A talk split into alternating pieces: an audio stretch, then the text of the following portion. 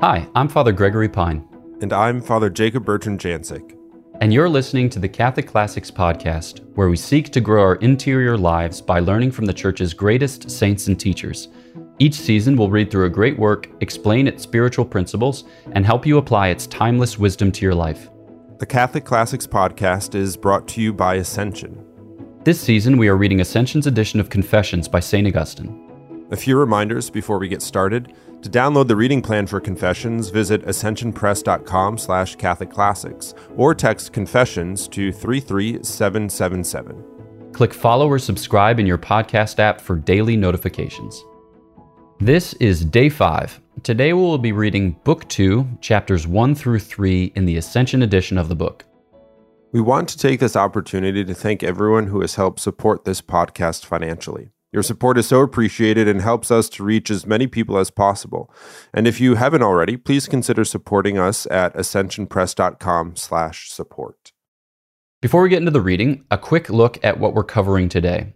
So, we will hear in these first few chapters of Book 2 about St. Augustine's lust, which is kind of a favorite theme associated with the Confessions, since he is said to have prayed, or we read him pray, you know, Lord, give me chastity, but not yet. So, a man of great desire, a man of great love, but in disorderly fashion, he tends after lower goods in place of higher goods. So, you've probably heard obviously the word lust and the word chastity. Lust is a sin opposed to chastity, where you go about seeking sexual fulfillment in a way that's either, you know, like not appropriate, like it's not in the right context, it's not in the right setting, like which is to say, married love, or it's too much, or it's too little, or it's infertile, or whatever. So, lust just kind of covers a variety of sins there uh, but it's specifically speaking to the desire, which is inflamed, which is disordered. And then chastity is a virtue which is for all people, you know, before, during, and after marriage or pertaining to another state of life, whether that be priesthood or religious life. But it's the control or the discipline of sexual desire so that way it attains to its end, which is love unto heaven. So let's go ahead and get started. In the name of the Father, and of the Son, and of the Holy Spirit, amen. Breathe in me, O Holy Spirit, that my thoughts may all be holy Act in me, O Holy Spirit, that my work too may be holy.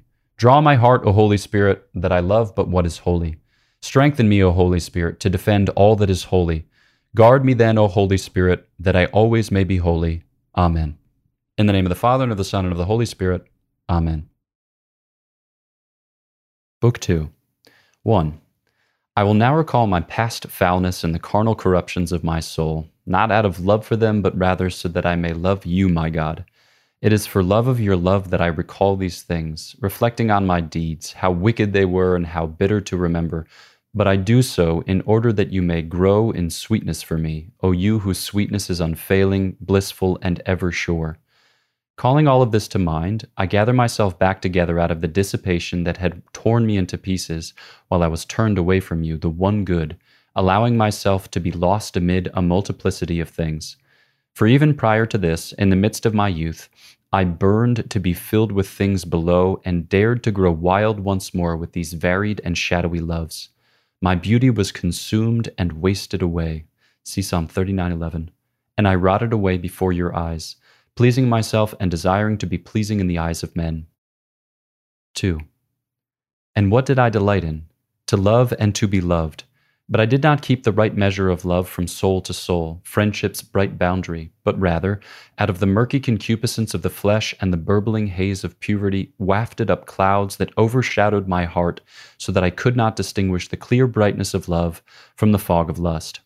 Both were mixed together, boiling within me, hurtling my unbridled youth over the precipice of unholy desires, immersing me in a whirlpool of shameful things your wrath had gathered over me, yet I was unaware of this. I had grown deaf from the clanking of the chains of my mortality, the punishment of my soul's pride, and strayed even further from you. You let me be as I was tossed about, wasted and dissipated, boiling over in my fornications, and you remained silent, O you my joy, whom I received so late. You then remained silent, and I wandered further and further from you into ever more fruitless fields of sorrow, proud dejection, and restless weariness. Oh, who might have then moderated my disorder and put to good use the fleeting beauties of these least things in your creation? Oh, who might have erected a boundary to their pleasurableness, so that the tides of my youth might have crashed upon the shore of marriage if these turbulent waters could not have been calmed? At least then they would have been retained by the needs of a family, as your law prescribes, O Lord, who in this way form the offspring of this our death, O you who can, with your gentle hand, dull the thorns that were excluded from your paradise.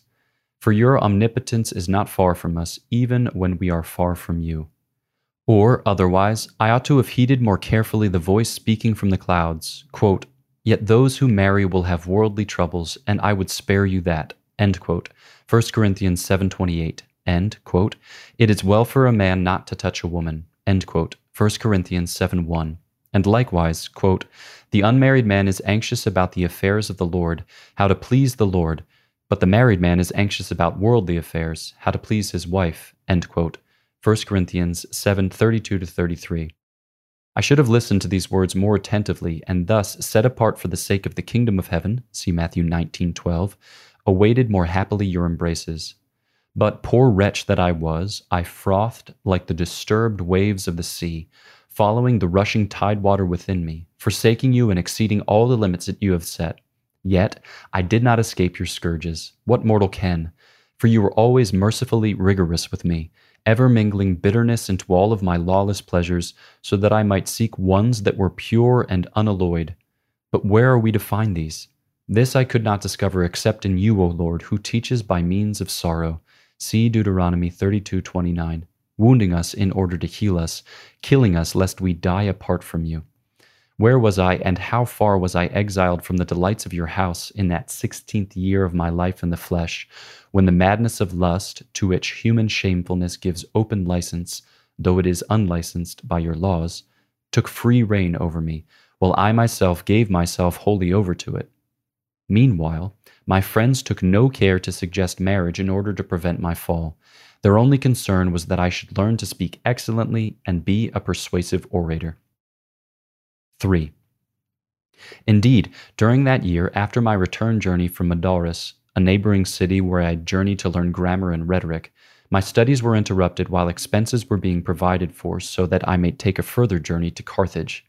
This was arranged more by the resolved will of my father than by his financial means, for he was but a poor freeman of Tagaste. To whom do I tell these things? Not to you, my God, but before you to my fellow men, even to that small portion of mankind that may happen to read these writings of mine. To what purpose? So that whoever might read this may reflect on the great depths from which we cry out unto you. See Psalm 130, verse 1. For what is nearer to your ears than a confessing heart and a life of faith? Who did not extol my father for furnishing, beyond his means, his son with all that was needed for a far journey, so that he might undertake further studies?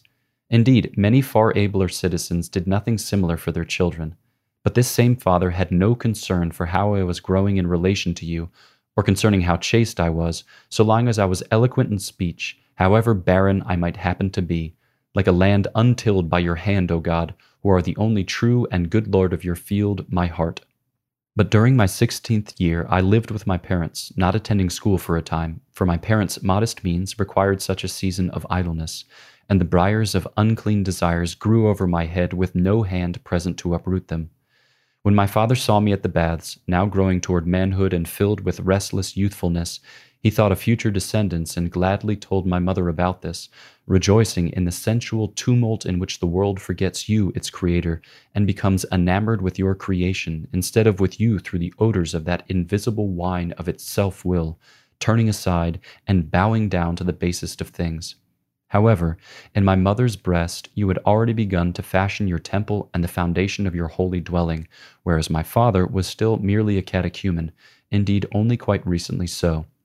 Thus she was startled with holy fear and trembling, and although I was not as yet baptized, she feared for me that I would walk upon these crooked ways, upon which trod those who turn their back to you and not their face.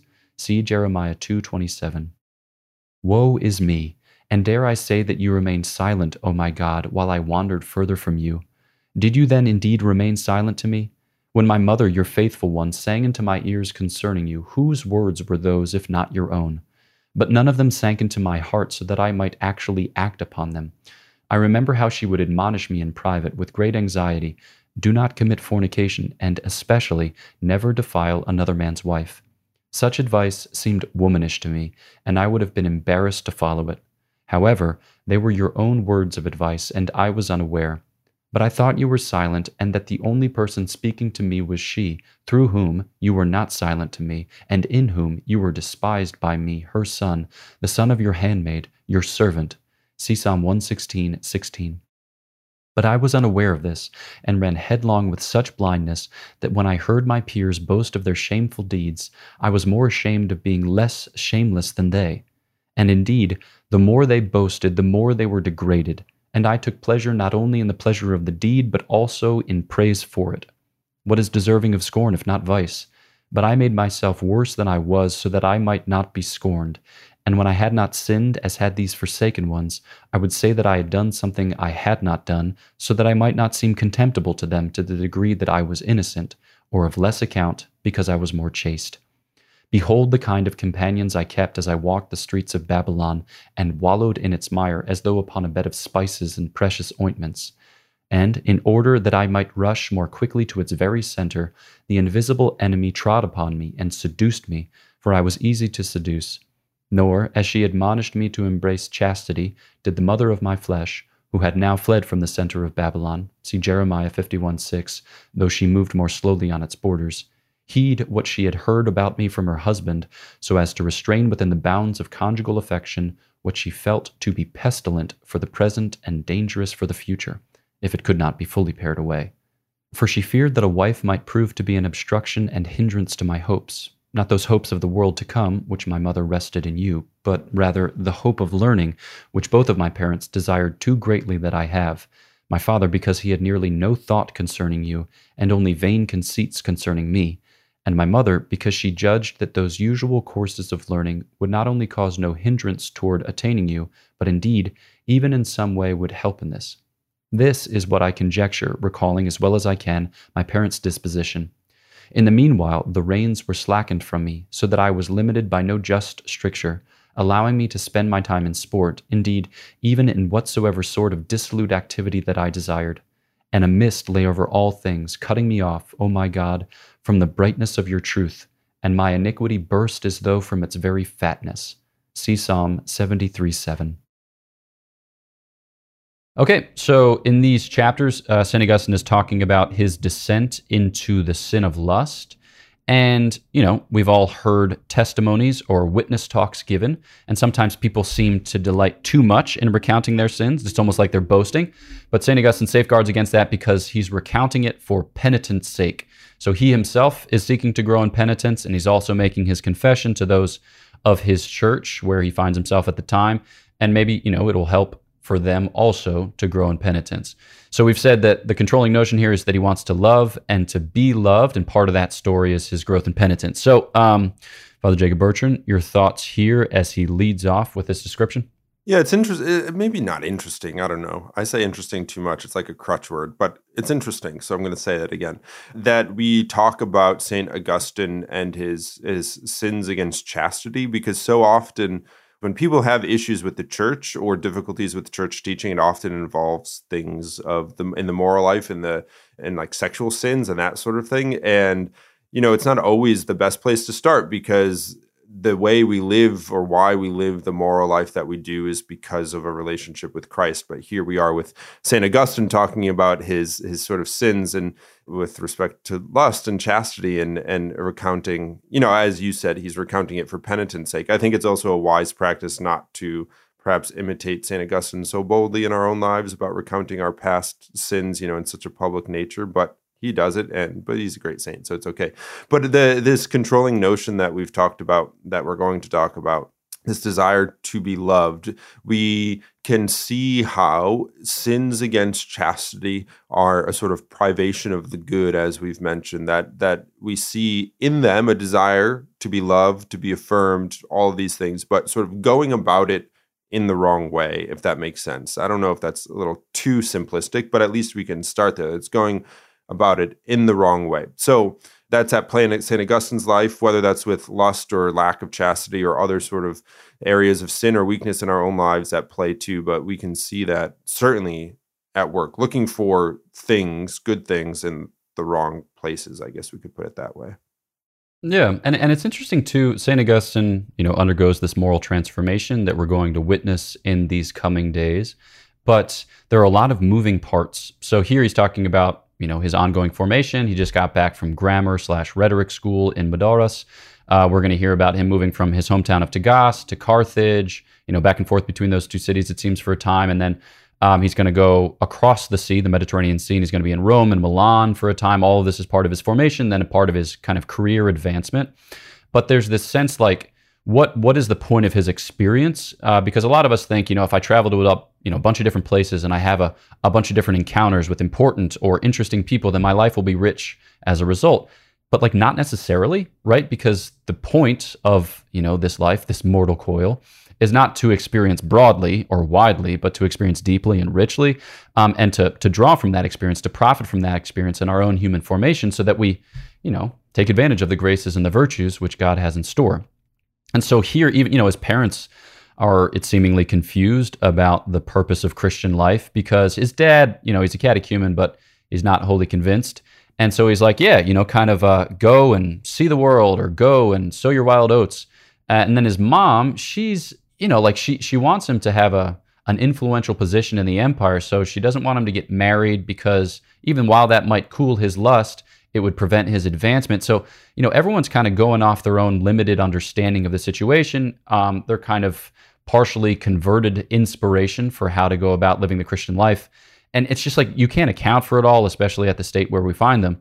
But we see in this God's providence, right? We see in this God's gentle kind of guidance, God's gentle encouragement as he takes small steps going from, you know, here to there. And and he'll talk about God in very beautiful terms in this light. So like he'll speak about God as mercifully rigorous, like mingling bitterness into the pleasures so that he would see pure and perfect pleasure in its in its right light. So maybe, yeah, we could think a little bit about the providence of God and how God permits some things, how God cuts us off from certain things, but at the end of the day, how God draws us to himself. Uh, yeah, your thoughts on that? There's, I mean, the reality of God's providence is that God doesn't react to what we do or say or think in the sense that God changes his sort of course of action depending on what we do. So it's not the case that in St. Augustine's life, God was trying to, you know, God was waiting to see, uh, where was St. Augustine going next? So that way I can use that as a way to encounter him or draw him in or that sort of thing. You know, God knows all in his providence, in his, in his, mind. He knows how things are going to play out, though that in the end doesn't force us to do things. He provides for our freedom.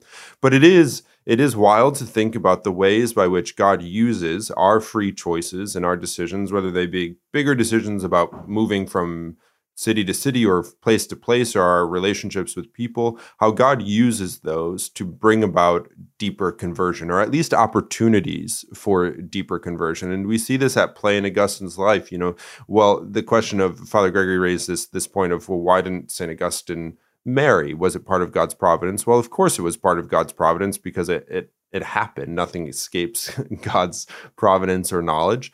But was it simply because of a pursuit of a higher sort of position in the empire or political growth or expansion? Or in the end, does it like does it conduce to Augustine's growth in holiness and his encounter with the Lord? And as we read the rest of St. Augustine's life, we can see how that plays out. Is it the case that God would have loved St. Augustine less were he to have gotten married or wouldn't be have been able to use his life in such a way to bring about the sanctity or to be an example or witness to us? Well, no, but it's simply how our Lord in his providence is, is is working. And so too for our lives, you know, that God uses the circumstances of our lives as the ground to draw us to him too. And often we might not see it in the moment, but in hindsight, we can reflect and witness that.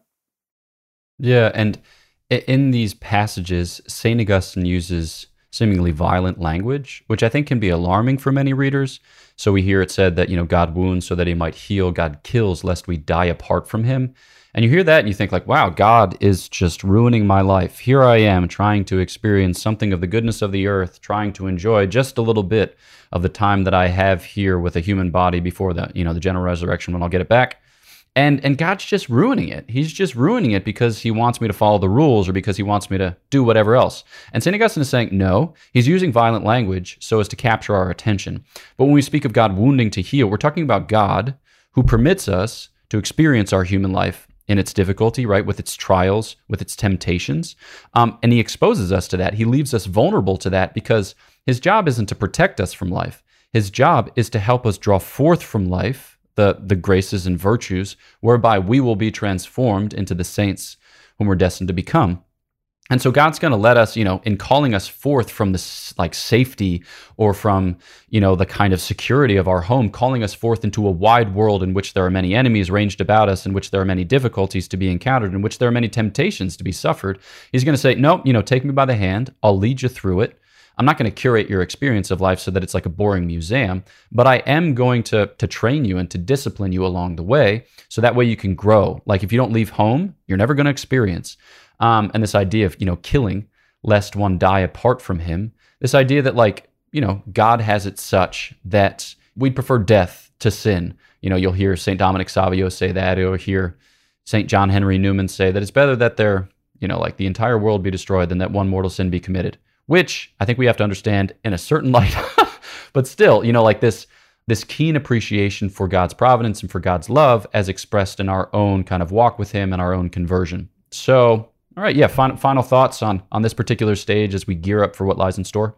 It's surprising in reading St. Augustine that the sort of human condition that we experience today, perhaps in our own lives, maybe looking at other people's lives our past life, whatever it might be, is really so similar to what St. Augustine experienced in his own life his struggle with chastity and, and lust, his desire to be loved, to be affirmed, to have these things, his trying to understand and make sense of the way God's providence is playing out and played out. You know, he's obviously St. Augustine is writing this it's not a play by play, it's an autobiography. So he's writing it later in life, but how God's providence was working out. And the questions that St. Augustine raises, and that we'll continue to address as we read through of, of God's providence, of why does God allow these things? Why does God let me suffer these things? They all are there and on the page, and not simply on the page, but for us to digest and relate to as well and sort of see in our own lives. So, yeah, I think those of us who are reading through and listening shouldn't be surprised at how sort of